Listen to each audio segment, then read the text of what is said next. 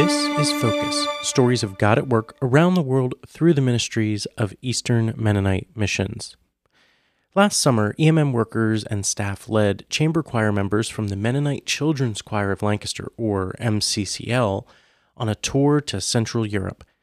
They traveled in both the Czech Republic and Germany. Beyond providing cross cultural experiences for youth, EMM hopes that these kinds of trips inspire people to find their calling in missions. Here's a quick snapshot of one of the more interesting concerts that they performed. It was a cold, rainy day as the choir was preparing for a prison concert. Yes, a concert in a prison. They had to leave everything on the bus to get into the prison.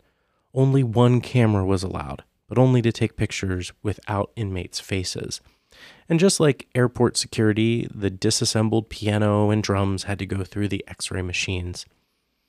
When everyone was inside, it was very intimidating. In addition to the fact that there was a barbed wire fence all over the place, there was a man wearing a trench coat holding a dog on a leash. The dog had a muzzle on its mouth, and trip participants assumed that this was a normal part of the prison security. They were later told that the man was there to provide additional security for the choir. For choir member Rachel Landis, every day of the tour got better and, and better than the previous day. And after every concert, she didn't think that she could feel any more blessed than she did at that particular moment.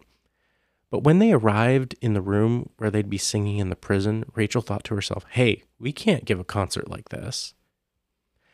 Finally, the whole choir reassembled for the concert. All of the choir members looked out at the people who were sitting in front of them. They were all men that they knew had broken the law at one point, and they didn't know how to feel. And after they sang their first song, all the inmates started cheering, and the atmosphere slowly started changing. Over the course of the hour, looking back, it was almost unbelievable how Jesus personally changed Rachel's heart so that by the end of the concert, she felt so comfortable, so alive, and so full of praise. It was one of the best experiences of Rachel's life. The choir sang a song called You Do Not Walk Alone. Juliana Umbel, who returned to the U.S. after having lived in Cambodia with her family, shared during the concert about her experience of feeling alone and how God was still with her even in those lonely moments.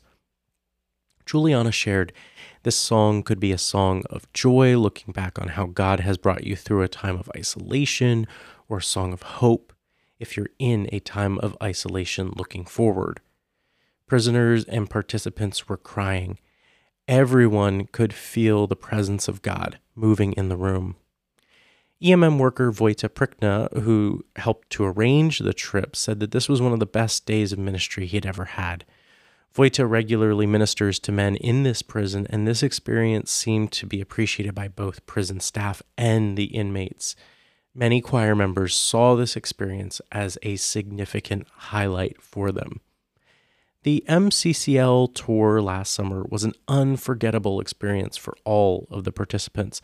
They experienced many new things. They found happiness by singing for others and also experienced how God is with them even if they are in a new place and are afraid to sing in a place that is not familiar to them.